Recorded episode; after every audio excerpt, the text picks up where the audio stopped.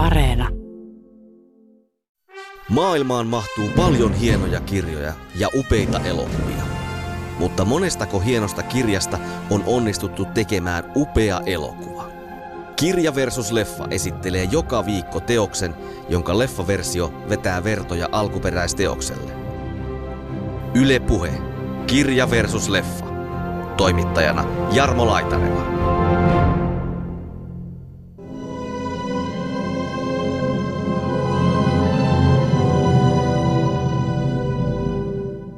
Niin se Helmin taistelu, joka on kahdessa se on kirjassa kymmenen sivua ja leffassahan se kestää melkein puolitoista tuntia. Kun mä oon nähnyt niitä lyhyempiä versioitakin monta kertaa ja sitten niitä pidempiä versioita monta kertaa, mutta mulla alkaa olla aika sekaisin se, että hetkonen, että mikä asia nyt ei ollut niissä lyhyemmissä. Näyttelijävalinnoista, niin sehän senä voi olla muuta kuin, niin kuin hykerellä tyytyväisyydestä Christopher Lee Sarumanina. onko tämä totta?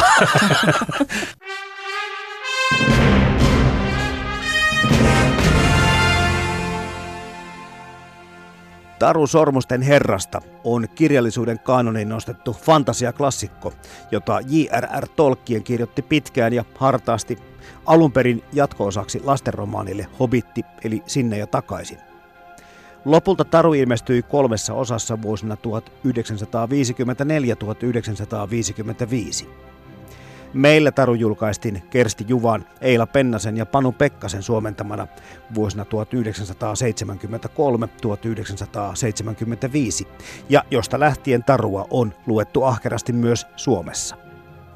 Taru Sormusten herrasta teoksesta on tehty muutamiakin sovituksia. Tässä jaksossa keskustelemme Peter Jacksonin ohjaamasta Taru Sormusten herrasta elokuvatrilogiasta, joka sai yhteensä peräti 17 Oscar-palkintoa. Kanssani Tarusta Kirjoista ja elokuvista keskustelevat vapaa Tolkien tutkija Sonja Virta sekä Tolkienin elämästä ja teoksista kirjoittanut Juri Nummeliin. Tervetuloa mukaan kaikki tarinoiden ystävät.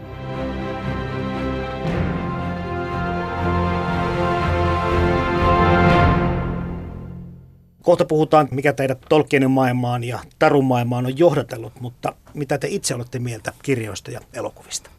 Kirjahan on sehän on aivan poikkeuksellinen koko 1900-luvun kirjallisuuden historiassa, että se on kirjoitettu tarkoituksellisen vanhanaikainen, siis todella vanhanaikainen kirja semmoisen aikana, jolloin melkein kaikki muu kirjallisuus oli tällaista jossain määrin modernistista ja, ja, ja psykologisoivaa ja, ja tota, ää, mu, muuta tällaista, että siinä Tolkien ihan aika reippaasti tota, lähti tekemään sellaista kirjaa, jota, jota, jonkalaista ei ollut ollut olemassa koskaan aikaisemmin.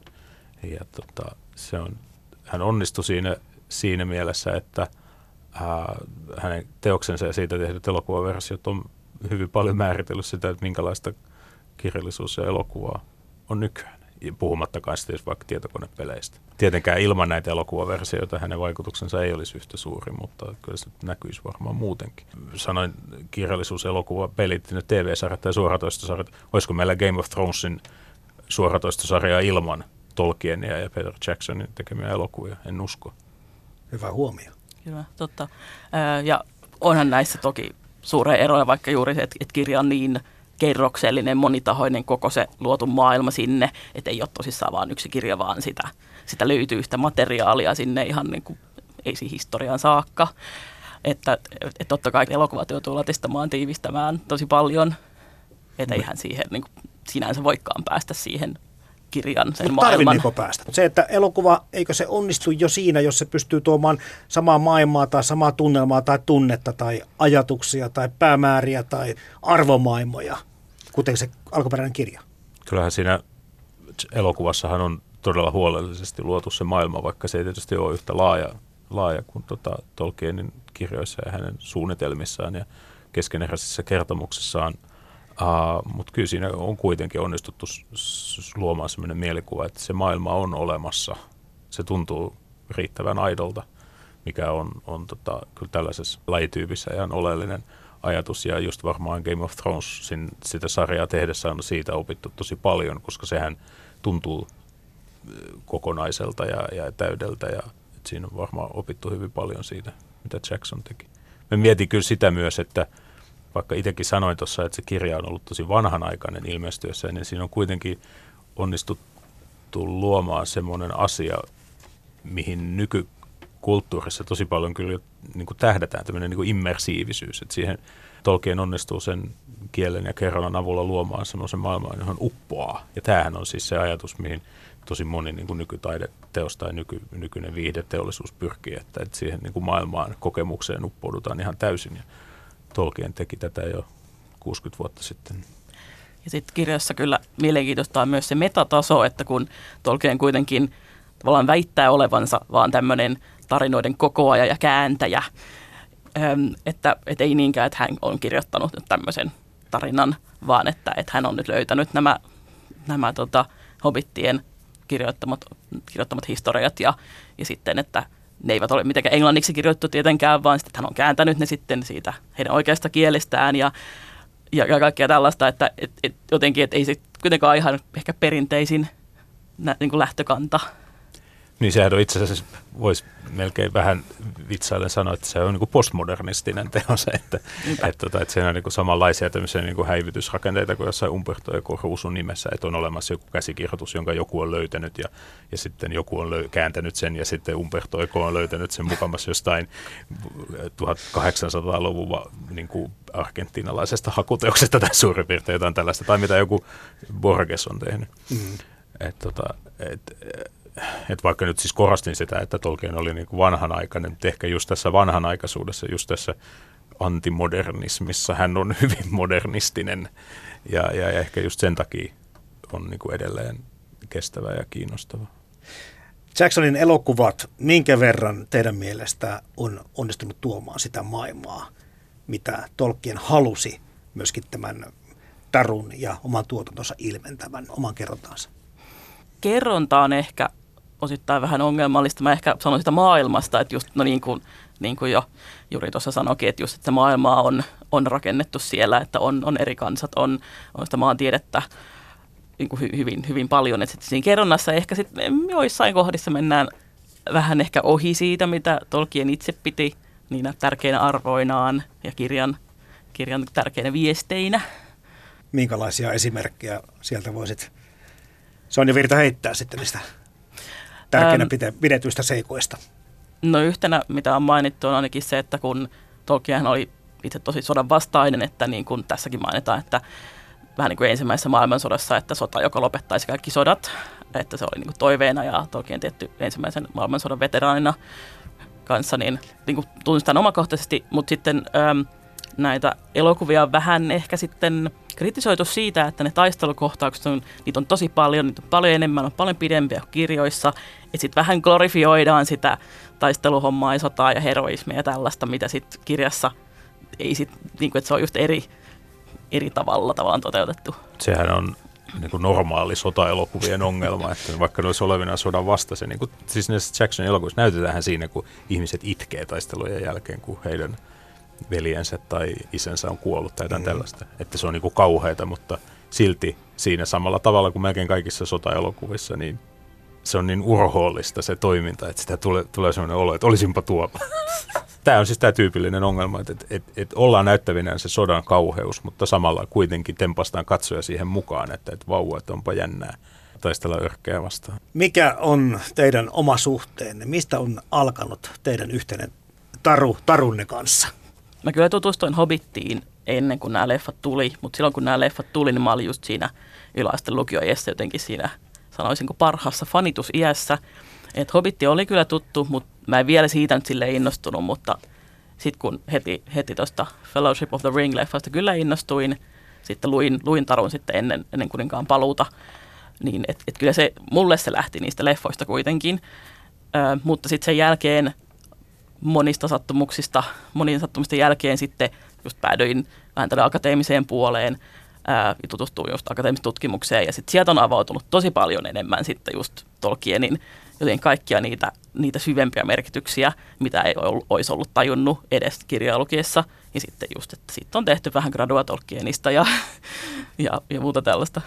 Sä oot siis Sonja Virta tämmöinen vapaa Tolkien tutkija ja kuulut myöskin Tolkien seuraan ja olet tehnyt gradusi tästä aiheesta. Puhutaan sana siitäkin ihan kohta, mutta kerro Juri Nummelin sitten omasta suhteestasi ja sullakin tätä kirjallista tuotantoa aika paljon on ja, ja moni niistä kirjoja ja elokuvia käsittelee.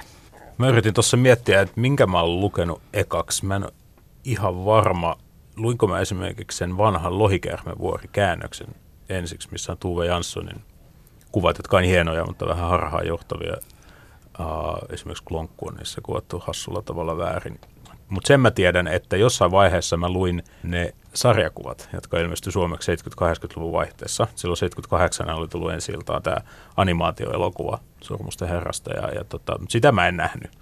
Näin se vasta sitten tosi paljon myöhemmin, mutta ne sarjakuvat ilmestyi samoihin aikoihin suomeksi. Ne ei ole niin kuin visuaalisesti aika erilaisia kuin se elokuva, mutta ne on niin kuin selvästi niin kuin samaa brändi mm-hmm. tuotetta, eli, eli tehty niin kuin samaan aikaan. Niin tota, Aa, niitä, niitä luettiin mun isoveljen kanssa tosi paljon ja, ja, ja se maailma jotenkin kiinnosti. Ja muistelen, että kirjastosta löytyi myös sitten se Tolkienin maailmakirja, jota silloin semmoinen iso kuvakirja David Dane toimittama, jota paljon luettiin ja ne kiehto. Et jossain vaiheessa mä sitten luin sen koko, koko varsinaisen teoksen, mutta ihan varma mä en ole tästä järjestyksestä. Et, tota, jossain vaiheessa ää, luin pojalle Hobittia ja sitten siirryttiin Sormusten herraan ja hän varmaan katsottiin Hobitti-elokuvaa ensiksi todennäköisesti tässä järjestyksessä. Ja sitten luettiin sitä kirjaa ja hän oli niin pieni vielä, että mun mielestä ei voitu katsoa niitä leffoja. Mutta kyllä sitten annettiin sitten jossain vaiheessa varmaan yhdeksänvuotiaana hän katsoi ne leffat. Ja, ja sitten luettiin Sormusten herra iltasaduksi koko kirja ää, alusta loppuun, niin tota, ei nyt siis yhtenä iltana tietenkään, mutta, mutta tota, pitkän ajan varrella. Muistan, että jonain iltana, kun luin sitä, niin mä tajusin, että herranen aika, että mähän teen tästä kirjan ystäväni Vesa Sisätön kanssa, koska tiesin, että Vesa on tehnyt oman gradunsa Tolkienista ja hän tietää, tietää aiheesta enemmän kuin minä. Niin tota, ehdotin tätä Vesalle sitten varmaan jo samana iltana. ja tota, sitten sitä, sitä työstettiin siinä jonkun aikaa ja se ilmestyi muistaakseni 2014. Mutta kyllä tämä on niinku kulkenut koko ajan koko mun tämmöisen niin kuin aktiivisen lukuikäni ajan on, on Tolkien kulkenut mukana ja muu, muu fantasia. Muun fantasian lukeminen on valitettavasti jäänyt, mutta, mutta esimerkiksi Ursula Le Guinin Maameren tarinat tai Peter Beaglein viimeinen yksisarvinen on ollut tämmöisiä kyllä tosi rakkaita lukukokemuksia. Kerro Sonja Virta sun gradusta, mistä, mitä se käsittelee? Ää, mun gradu käsitteli siis käännöstieteellisestä näkökulmasta toisaalta Sorusten herran suomennoksen nimien kääntämistä verrattuna sitten Sormusten herra parodia, eli Loru Sormusten herrasta Board of the Ring, niin sen suomentamisen niin näitä suomen, suomennettuja nimiä. Eli vertailtiin näiden nimien käännöstrategioita näissä kahdessa eri käännösprosessissa. Tämä on vähän vaikeasti selittää, mutta että, että lopulta mulla oli oikeasti niin kuin neljä lähdekirjaa, kun oli alkuperäiskirjat ja sitten suomennokset ja niiden kanssa mistä pelasin. Totta kai niistä sitten löytyi, löytyi yhtäläisyyksiä, että jos, jos Tolkien joku nimi on käännetty tietyllä tavalla – suomeksi, niin sitten se parodian nimikin halutaan kääntää sillä tavalla, että, että sen tunnistaa sieltä ja, ja näin edespäin. Mutta ei se on taas niin yksi yhteen kuitenkaan. No mennäänpä nyt sitten kirjasarjaan ja elokuvasarjaan niiden vertailuun.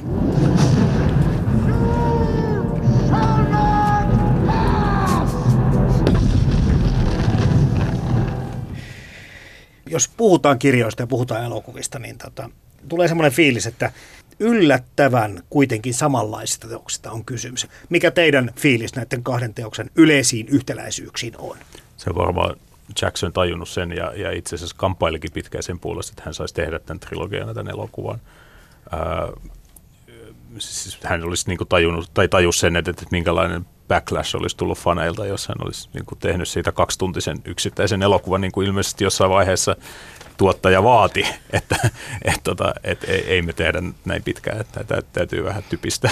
Et kyllähän on niin kuin, tietysti itsekin nörttinä on tajunnut sen, että, että kuinka paljon nörtit rakastaa tätä kirjaa. Mutta pitikö tästä tehdä kaksi versiota ennen mielestä, koska ne leffaversiot oli paljon lyhyempiä ja kyllä tunnustan kyllä, että nämä pidemmät versiot tuntuu paljon paremmilta elokuvilta. Mä en ole nähnyt niitä lyhyitä versioita sen ensi jälkeen. Niin, no joo. joo. Joo, en mäkään nähnyt vaan kuin jotain no okei, no mä oon kyllä Ne nähnyt on ne tullut telkkarista alku- monta kertaa. Mä en ole katsonut Näyttääkö ne telkkarissa telkkarista. aina ne lyhyet vai?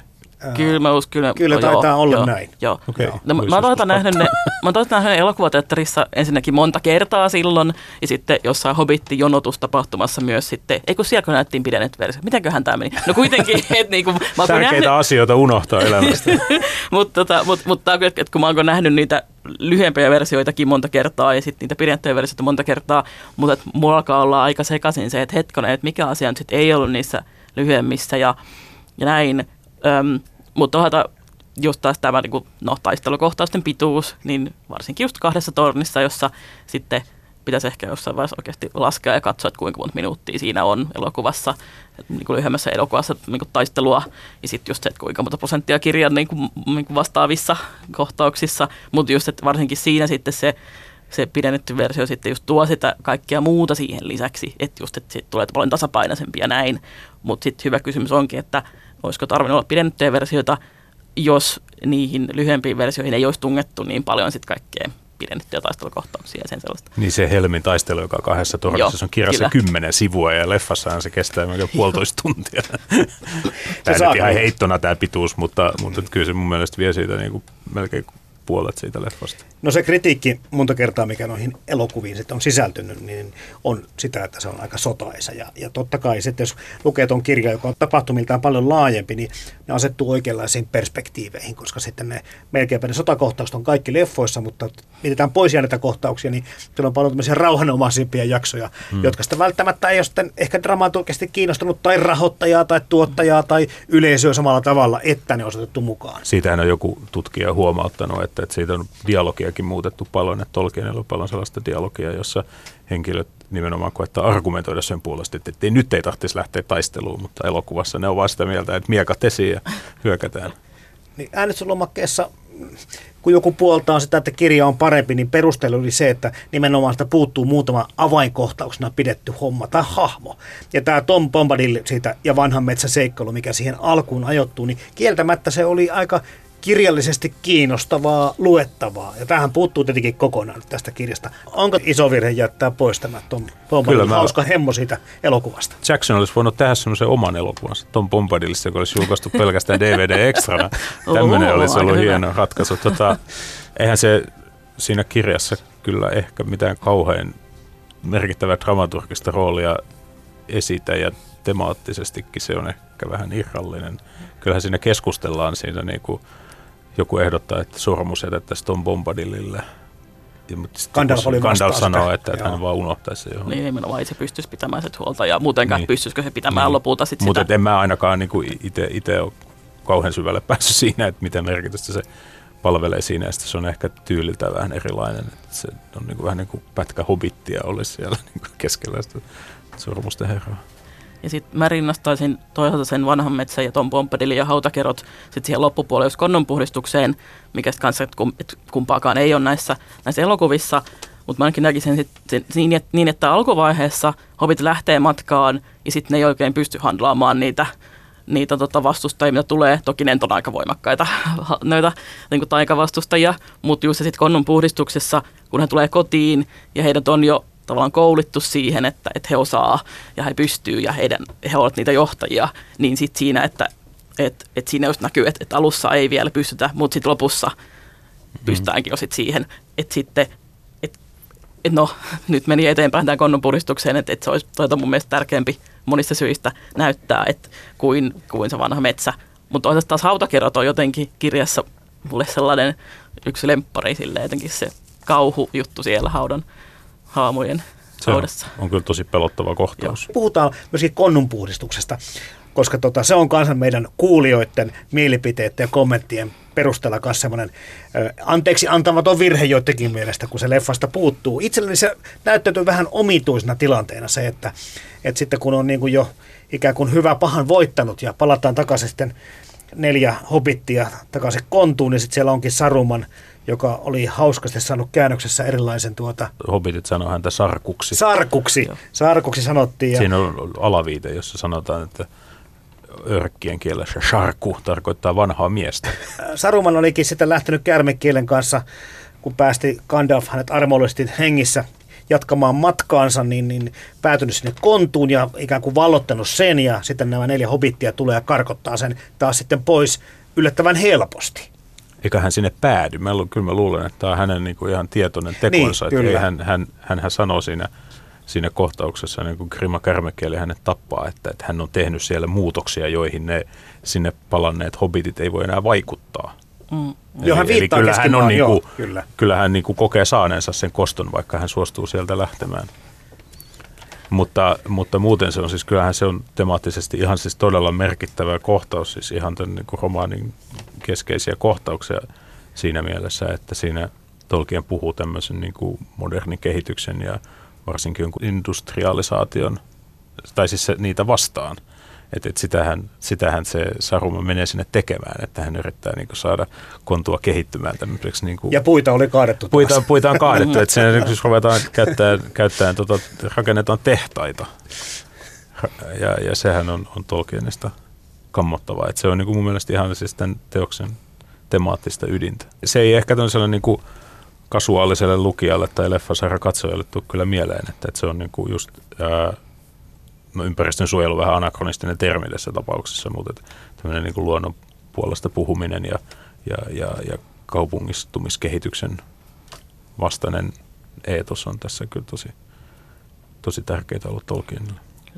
Yksi asia, mikä tuota puolustaa sitä, että se konnon puolistus on jätetty pois, että jo, jo nyt siihen kuninkaan paluuelokuvaan kuitenkin kritisoitiin sitä, että siinä on niin kauhean monta niitä loppuja, että toisaalta sormussadan tuhottua, ok, Aragorn kruunataan, ok, ja, ja tota, sitten päästään kotiin, ok, ja sitten taas lähdetään vielä, vielä länteen, niin, äm, niin just se, että et, et, no just, et kun elokuvallisesti siinä se, se pääjuttu on jo tehty, mutta sitten toisaalta myös just se, että sit näytetään, että tosiaan mikään ei ole enää ennallaan, että vaikka onkin saatu se paha tuhottua, niin sitten se, että no neljäs aika alkaa ja, ja niin mm. edespäin, mutta mut tosiaan, että, että elokuvassa sen näkyy toki sekin, että, että Frodo toteaa, että, että konto on pelastettu, mutta ei hänelle, että hän ei enää voi olla, että hänen täytyy lähteä, mikä sitten johtuu niistä niin just sormuksen ja muista muutoksista, mutta just se, että, että sit kirjassa on myös se, että on se muillekin muuttunut, että ei voi palata sinne vanhaan turvalliseen ihanaan niin, kuin niin täysin, että se on just, että ei voi niin kuin niitä muutoksia peruuttaa, mitä se on tehty.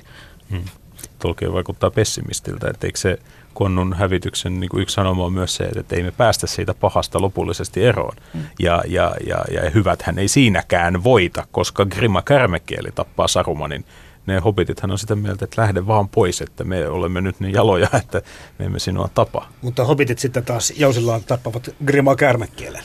No joo, no se on sitten taas jo, ehkä se siinä kohtaa sitten suojelee itse. En tiedä, en tiedä mutta, tota, mutta se joku, joku sellainen niin kuin pessimismi näkyy mun mielestä siinäkin. Mutta toi ympäristö ja toi metsä ja puitten tärkeys, puhutaan muutama sana seuraavaksi siitä. Where are they going? They have business with the orcs. My business is with Isengard tonight.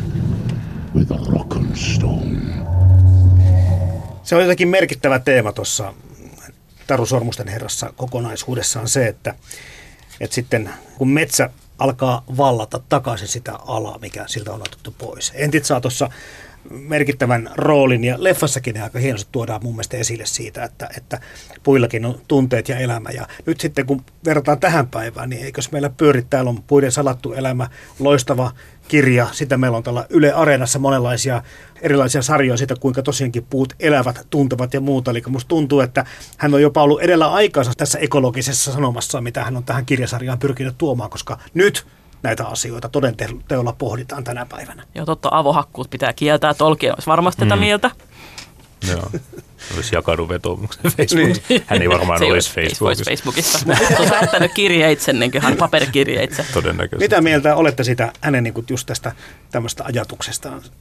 Sitä vähän, vähän juuri puhutkin tuossa aikaisemmin siitä. Että... No sehän on, no siinä varmaan näkyy kyllä myös se ajatus, että vaikka hän vastustaa kehitystä, niin hän kuitenkin toteaa pessimistisesti, että se on väistämätöntä.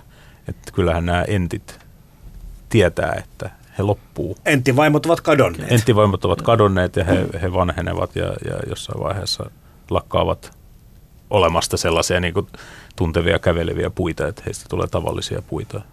Ja totta, totta myös, myös just Tolkien sit myös näyttää se, että, että siinä missä haltijat yrittää pitää asiat just ihan samanlaisina kuin aina ennenkin on, niin, niin just se, että se vaan ei ole toimiva strategia niin kuin pidemmän, Mutta pidemmän aika, aikavälillä. aika hyvin siinä maailmassa on pysynyt No noin joo, niin no joo. valtasuhteet ennallaan. Mutta no ihmisten Se aika niin- alkaa, niin, niin, aika. niin ehkä sitten joo, ne tekee jotain keksintöjäkin. Tämä pahan ja hyvän taistelu on aika monessa myytissä tämmöinen niin kuin lähtökohta ja niin kuin tässäkin ihan selkeä juttu. Mutta sitten tämä, myöskin tämä, just tämä kasvutarina, mistä sä oot Sonja puhunut paljon ja sitten tämä tämmöinen toveruuden ja ystävyyden merkityksen korostaminen ja siitä, että pienikin voi olla suuria ja se, se ulkoisesti ei voi päätellä koskaan, kuka on lopultakin sitten semmoinen niin kuin todellinen sankari, puhutaan tämmöistä no tässä tapauksessa kyvystä vastustaa taikuutta tai, tai jotakin omia pahoja sisäisiä voimia, mutta miten ajattelee näistä myyteistä, mitkä tässä Taru Sormusten herrasta takana Tolkienilla on? Mihin hän perustaa maailmansa, minkä hän on luonut?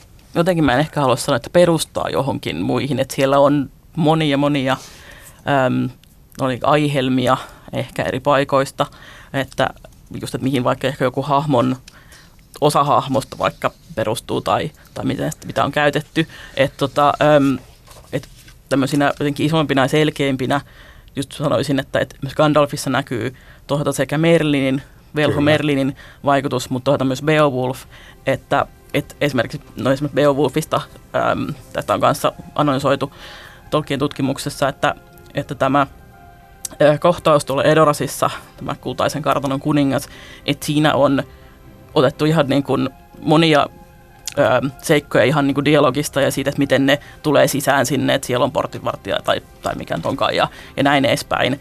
Ja että, että, että Tolkien on tavallaan vähän niin kuin rakentanut sen Beowulfin kohtauksen päälle sen, mutta hän on sillä halunnut osoittaa, että okei, Gandalfia verrataan Beowulfiin, mutta sitten siellä on tiettyjä tärkeitä eroja.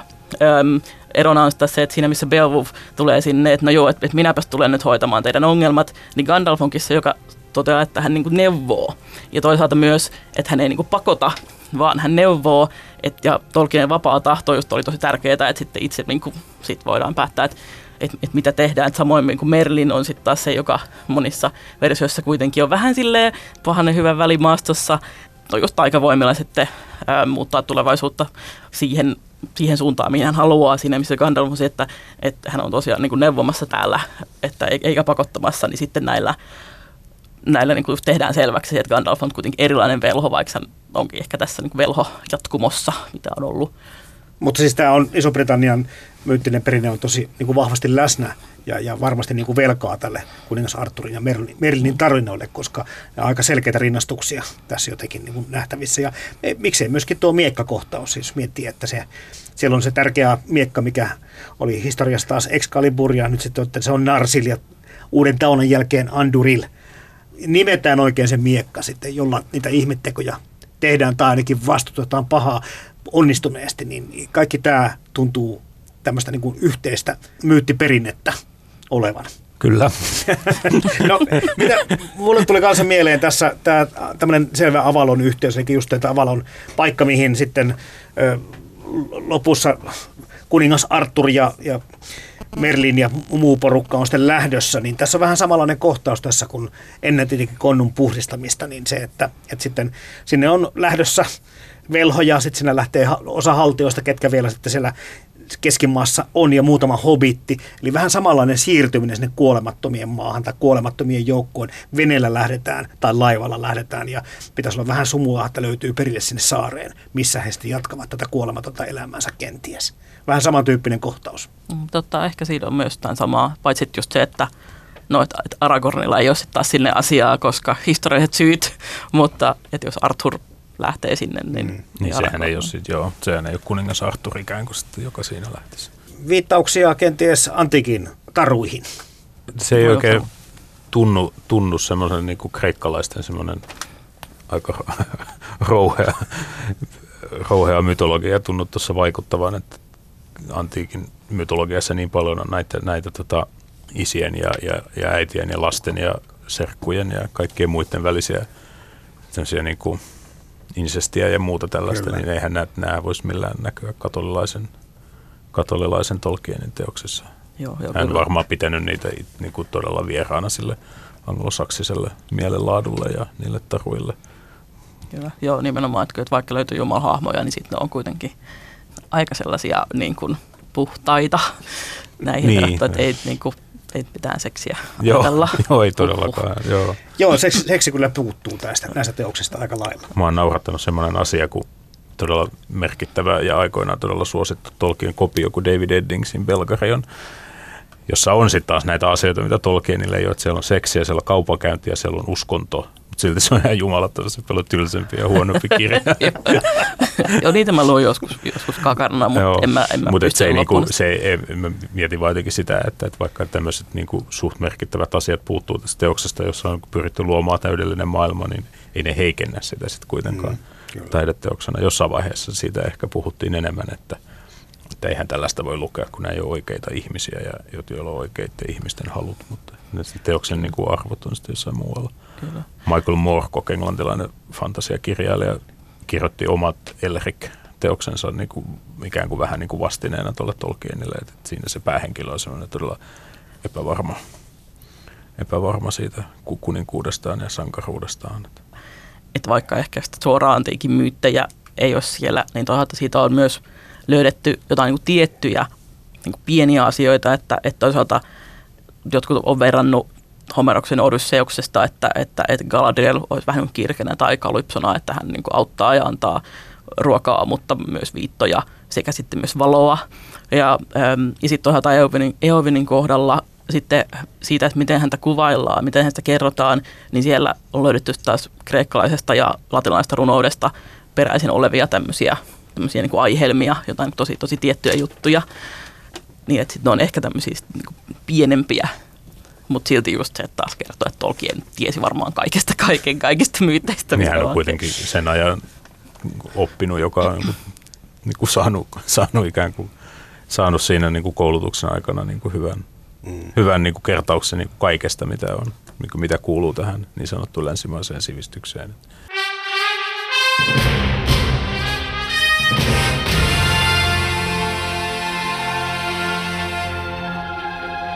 Yle Puhe. Kirja versus leffa. Toimittajana Jarmo Laitaneva.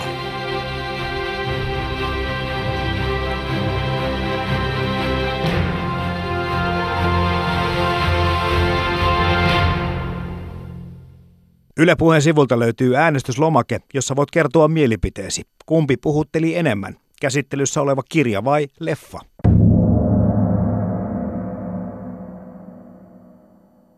Kuulijat ovat siis saaneet kertoa mielipiteensä siitä, kumpiko Taru Sormusten herrasta alkuperäinen Tolkienin kirja vai Peter Jacksonin leffat ovat parempia. Ja Juri Nummeli ja Sonja Virta, että 76 prosenttia ihmisistä äänestäjistä pitää kirjoja parempana, 24 prosenttia äänestäneistä pitää leffoja parempina. Yllättääkö äänestystulosta että millään tasolla?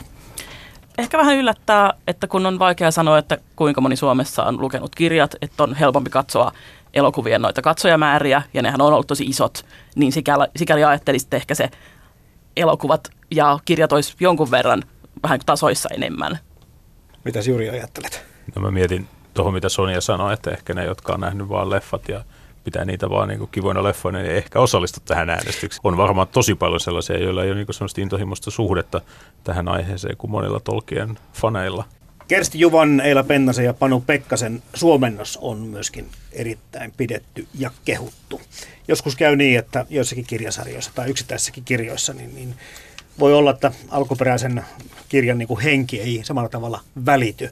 Ja tämmöinen kielellinen kekseliäisyys, mitä tässä Tolkienikin alkuperäisessä teoksessa varmasti on. Mitä mieltä olette tuloksesta, mihinkä suomentajat ovat tässä kyenneet. Musta tuntuu, että se on aika tärkeässä roolissa siinä, että kirjasarja ja totta kai myöskin tämä tunnettavuus on tällä tasolla, kun se on Suomessa. On varmasti, se on onnistuneesti lokalisoitu kyllä. Mutta joku kerta mä kattelin, varmaan just silloin kun luin tätä pojalle iltasadukset, kattelin, että joku, joku semmoinen niin kuin ilmiö oli, mistä ajattelin, että, että ei me itse asiassa varmaan kauhean kauan, kun tämä tarvitsee suomentaa uudestaan. Onhan se nyt jo 40 vuotta vanha suomennos. Kyllähän monia, monista klassikoista tulee niin kuin tihemminkin uusia käännöksiä. Mm. Nyt kun mä katselen tätä, mulla on tämä kirja tässä kädessä, niin käytetään aika vapaasti pilkkuja. Se on vähän semmoinen niin 6-70-luvun suomalaisen kirjallisuuden semmoinen maneeri, että pilkkuja jätetään pois relatiivin sivulaseiden alusta ja täällä on sellaista. Joo, ja tossa, En mä tiedä, onko, se, onko, onko tämä nyt niinku, mikä oleellinen pointti, mutta ja lukija saattaa myöskin toi teoksen vanhahtava kieli, mitä tietenkin on tavoiteltukin suomennoksessa, mutta voisin kuvitella myöskin se, että kun lukeminen vähenee ja kieli tai sanavarastommekin pikkusen ohenee tässä vuosi vuodelta, niin ei ole helppo enää tuommoiseen klassikkoon, ton kieliseen klassikkoon tarttua ja ymmärtää mm. ja jaksaa kahlata sitä loppuun saakka. mm, klassikoihin liittyy se paradoksi, että ne ei vanhene, mutta käännökset vanhenee. Niin. Että, että kyllä se on niinku ihan kaikille käännöksille käy niin. Samalla tavalla tulee käymään Peter Jacksonin elokuville, Tämä- tämä olikin jotka, jotka, kysymys. jotka tietysti on niinku mm. myös omanlaisia käännöksiä. Että. Mutta mut siinä, missä toi, no itse asiassa toi painos tuosta TSHsta, mikä sulla on, niin toi on tuohon tarkistettu käännös, että toki mm. siellä on no, aika pieni ero. Et sat, sattumoisin nyt tässä viimeksi, kun tätä lueskelin, niin, niin kuuntelin jonkun verran äänikirjoina, että ne on suomeksi tehty äänikirjoina, että Heikki Määttäsen lukemina, ne on 90-luvulta alun perin se kaseteilla nykyään saatavilla MP3, niin tota, silleen, että CD-romilla. Mutta sitten kun, sit kun tein välillä niin, että, että kuuntelin, kuuntelin äänikirjaa ja sitten seurasin tota tekstistä, että sit joskus, jos ei kuulu jotain ihan, niin sitten saattoi, että okei, joo, ymmärsin. Niin, niin sitten sieltä huomasi, että, aa, että nyt mä en huomaan nämä, mitä, mitä muutoksia on tehty. Että et toki ne on sille, että se on jotain yksittäisiä, että on joku niin ihan oikeasti pieni virhe. Että tota, et, et joku kun tarkoittaa, tarkoittaa sanoa, että niin kuin ei, mutta sitten se sanoikin vahingossa kyllä tai, tai näin. Mutta mun pilutukseen ei ole koskettu, että ne on aika pitkälti vain sellaisia, että, että joskus haettu pikkusen parempi lauserakenne tai joku parempi termi, mutta mut mietin sitten vaan, että tämä nyt ei, eihän tällaista nyt yleensä tehdä. Sanotkin jo juuri siitä, että leffoillakin alkaa olla jo ensimmäisellä ikää. Se on kohta 20 vuotta Niin. Miten teidän mielestä Peter Jacksonin leffat ovat kestäneet aikaa? No, kattelin niitä just valmistautuessani tähän ohjelmaan ja ehkä muutenkin kesällä katsottiin lasten kanssa elokuvia uudestaan, niin kyllähän sen erikoisefektit alkaa vanheta. Jotkut kohtaukset alkaa näyttää niin kuin todella, todella noloilta, niin kuin se Galadrielin muutos siellä Lothlorianin metsässä. Se oli alun perinkin jo aika huono, mutta nyt se alkaa näyttää typerältä. Siinä oli jotain muitakin sellaisia, että ne tehtäisiin nykyään niin sanotusti paremmin mutta kyllä niissä varmaan myös se, niin se tapa, millä se kuvaa on käsitelty, niin sekin alkaa olla jo, niin kuin, että se niin kuin huutaa sieltä 2001.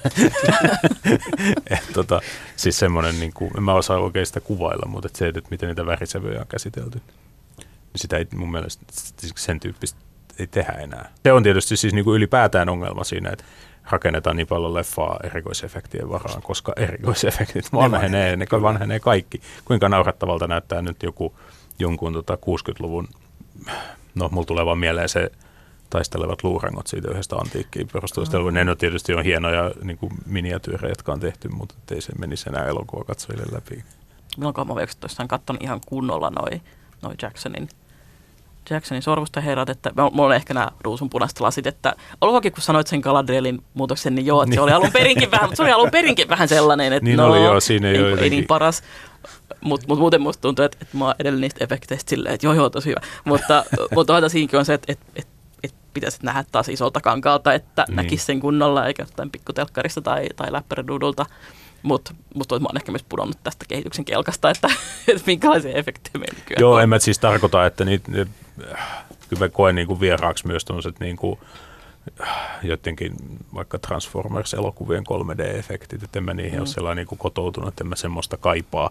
Ehkä enemmän kaipaisin semmoista niin kuin kunnon, kunnon dramaturgiaa ja, ja, ja kun huolella luotuja hahmoja, että et tota, siis väistämätöntähän on, että jossain vaiheessa tästä tulee niin kuin uusi versio, mutta, mm. mutta olen niin kuin miettinyt, että, että sen pitäisi olla jonkun HBOn tuottama sata-osainen sarja, jossa on ne kaikki hautakerot ja Tom Bombadilit ja, Tota, ja, mit, ja mitä muuta. Että sitä ei, niinku, niitä, äh, ei lähdetä sillä tavalla oikumaan kuin Jackson ja hänen käsikirjoittajansa.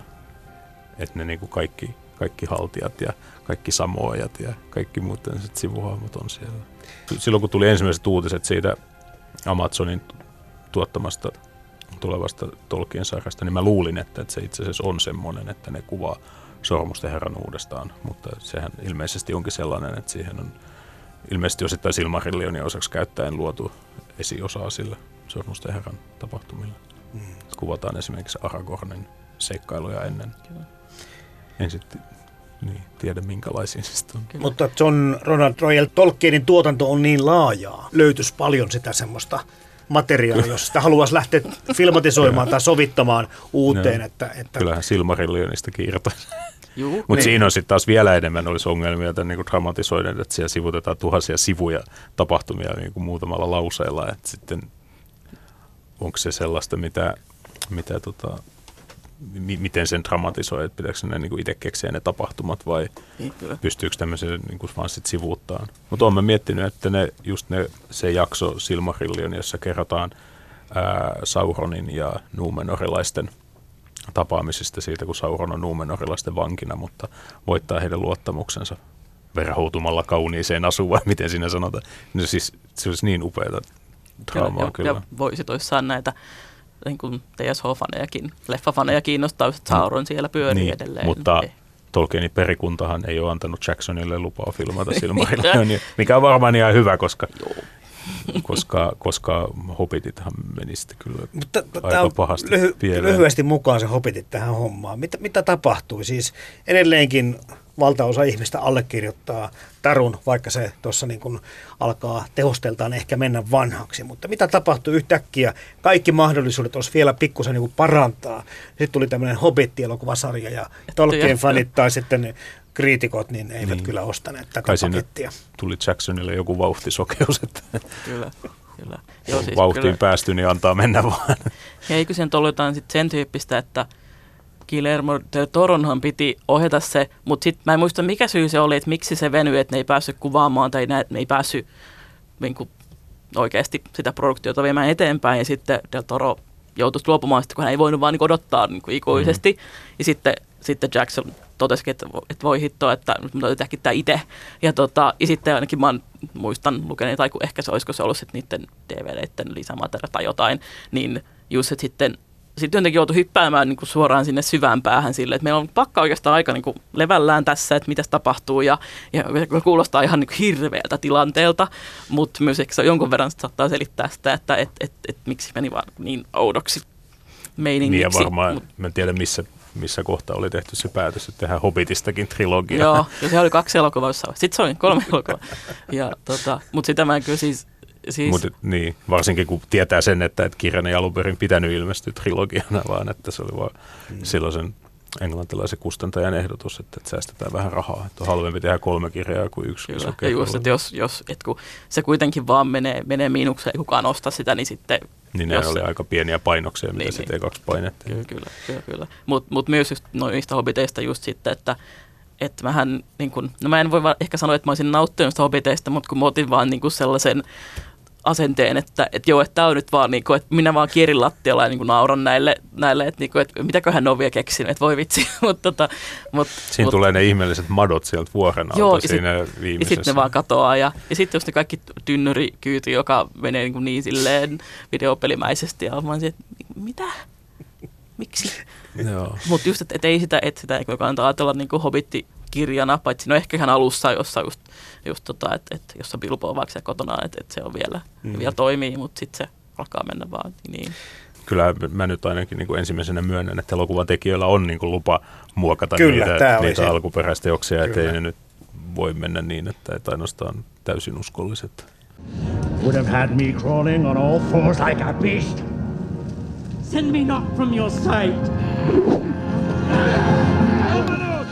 No, my lord. Let him go. Mutta tämä onkin On niin kiinnostava kuin kysymys. Sä oot tehnyt myöskin Juri Nummelin tämän 50 kirjaa, 50 elokuvaa Joo.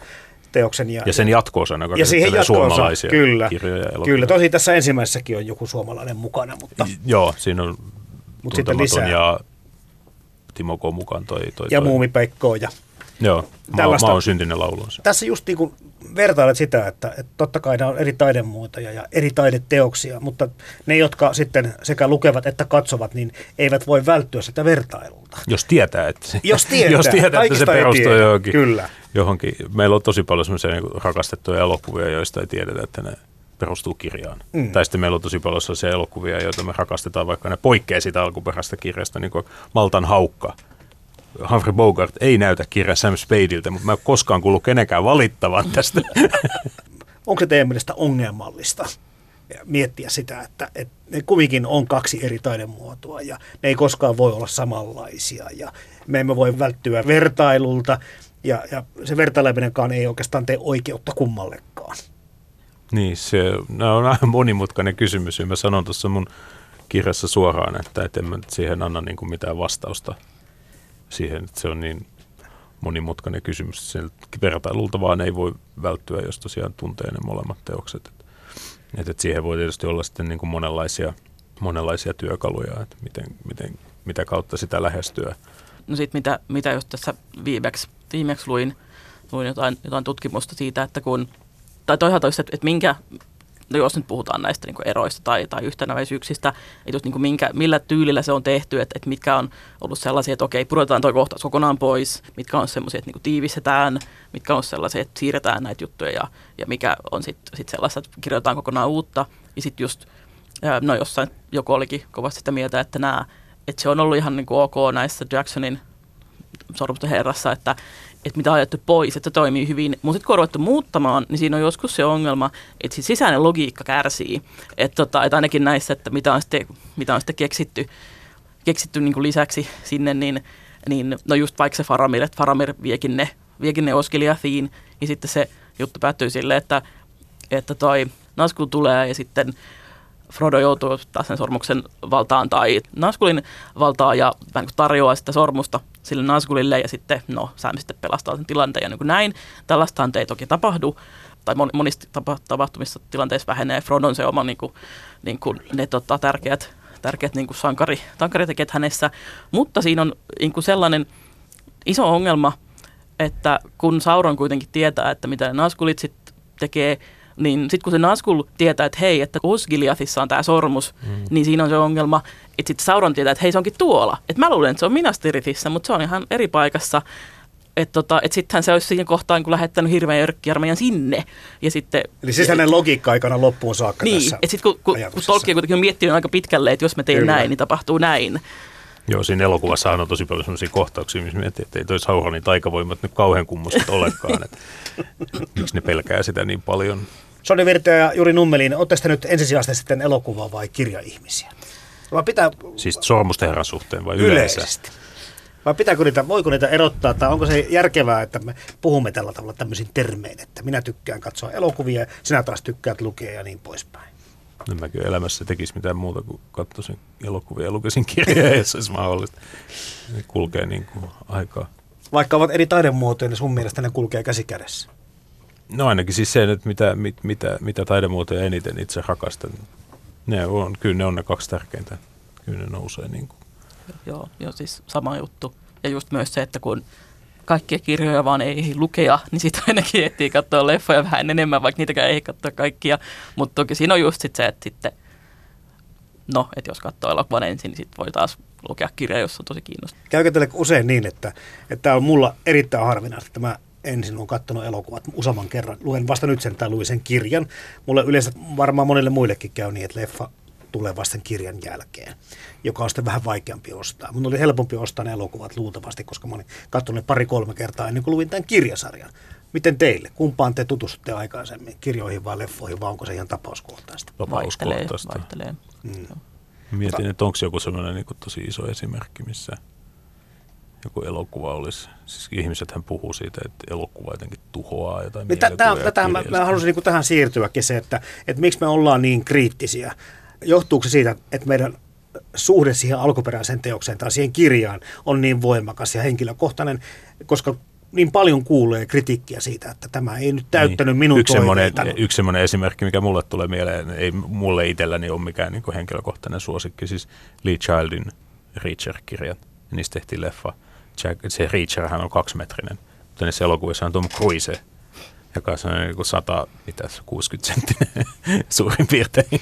niin sitähän on monet nauranut, että miten se on mahdollista, mutta kyllä musta se oli ihan uskottava siinä roolissa, että miksei sitä sitten pysty katsomaan sitä elokuvaa niin kuin täysin omana itsenään. No mulle se oli helpompaa, koska en mä nyt ollut lukenut niitä kirjoja. Niin. Mutta sitten tiesin kyllä, että millainen se hahmo on. Että kyllä mä sitä osasin niin kuin miettiä. Ja sitten on kyllä sit törmännyt siihen niin kuin keskusteluun tosi monta kertaa, että, että miten semmoinen kääpiö voi esittää kaksi metristä. Tämä on tämmöinen aika, aika hyvä esimerkki. Mutta onhan näitä nyt tietysti muitakin. Mutta niin kuin mä äsken mainitsin, se Maltan haukan. Kyllä. Siinä kirjassa se kuvataan, että se on vaalea. On se yksityiset se Sam Spade, Humphrey Bogart. Ei ole kyllä värinyt tukkaansa vaaleeksi. Ei. Eikä silti siitä kukaan valita. Että on tietysti tämmöisiäkin, joissa se elokuvan hahmotus nousee niin vahvaksi. Se on vaarallista, kun puhutaan mielikuvista ja sitten muuttaa se kuvaksi. Se on ihan, siinä voi niin kuin mennä vika ja varmasti meneekin monelle, koska se Mut- mielikuva on kaikilla vähän kumminkin erilainen. Mutta tietysti mielikuvathan on subjektiivisia, että, että jos joku on sitä mieltä, että tämä on väärin, niin joku muu voi olla sitä mieltä, että tämä on ihan oikein oli, oli tehty. Et jokuhan voi olla, siis Aragorn, Vikko Mortensenhan on liian komea Aragorniksi. koska, koska se, sehän, en nyt muista ihan tarkkaan, miten sitä siinä kirjassa kuvataan, mutta sitten sanotaan jotenkin erikoisen näköiseksi. Ja, ja siinä vanhassa animaatio-elokuvassa sillä on semmoinen niin suurin piirtein melkein semmoinen niin murtunut pottunenä. Että et, et nämä on niin kaksi eri tulkintaa. Et, ja, ja tietysti Vikko Mortensen monille on se niin kuin ainoa oikea Aragorn, eikä sitäkään voi kieltää.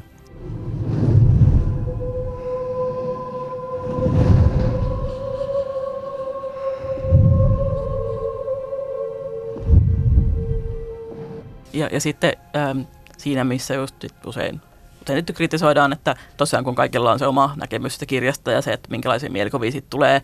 Äm, ja sitten, että joskus vaikka sanotaan, että no mutta se oma näkemys on niinku rikkaampi ja muuta tällaista.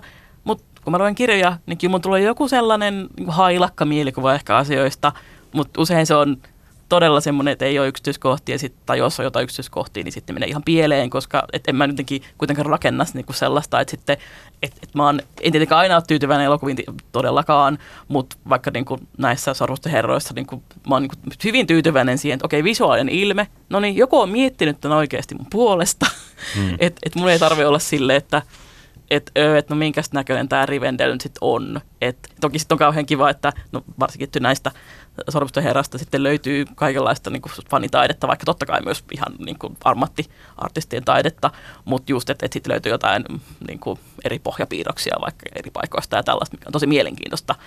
Ähm, mutta kuitenkin se, että, se, että on että sit kivasti voi leffasta katsoa, että, Aa, että oi, onpas nättiä, no niin, tykkää. ja tollaiset maisemat ne oli, juu, joo, kyllä. Niin, et, et en mä tiedä, onko sitten monilla muilla paljon vahvemmat ne omat mielikuvat sitten varmasti sit on. No miten Tolkien seurassa suhtaudutaan sitten näihin tämmöisiin representaatioihin ja sovituksiin ja filmatisointiin ja kaikkiin muihin, mikä kenties tämmöistä niin kuin ulkokirjallista tuotantoa on? Öö, yleisesti vaihtelevasti, että riippuu totta kai ihan henkilöstä, että joku ei voi sietää vaikka näitä elokuvia ollenkaan ja, ja näin, mutta sitten toisaalta kyllä, kyllä me porukalla myös katsotaan joko näitä elokuvia tai, tai muita filmatisointeja, me katsotaan vaikka Jane Austen elokuvia aika, aika usein, mutta mut, mut myös se, että et esimerkiksi Hobitti, Hobitti-elokuvien kohdalla taas, kun, kun Finkinulla oli näitä jonotustapahtumia, niin kyllähän siellä oli meikäläisiä niin jonottamassa ihan, niin kuin, ihan innolla. Toki se oli myös se, että se oli semmoinen juttu, semmoinen tapahtuma, mutta mut just, että et, et kyllähän sitten meitä on ollut siellä ensi illassa sitten niin kuin iso porukka haltijakorvat päässä ja tälleen. Että vaikka ei ole ehkä, varsinkin Hobbiteista on odotettu, niin paljon, varsinkin se eka jälkeen, mutta kuitenkin, että kysyä silti on semmoinen juttu, totta kai me mennään sinne. Mm. Että kyllä tämä kuuluu asiaan.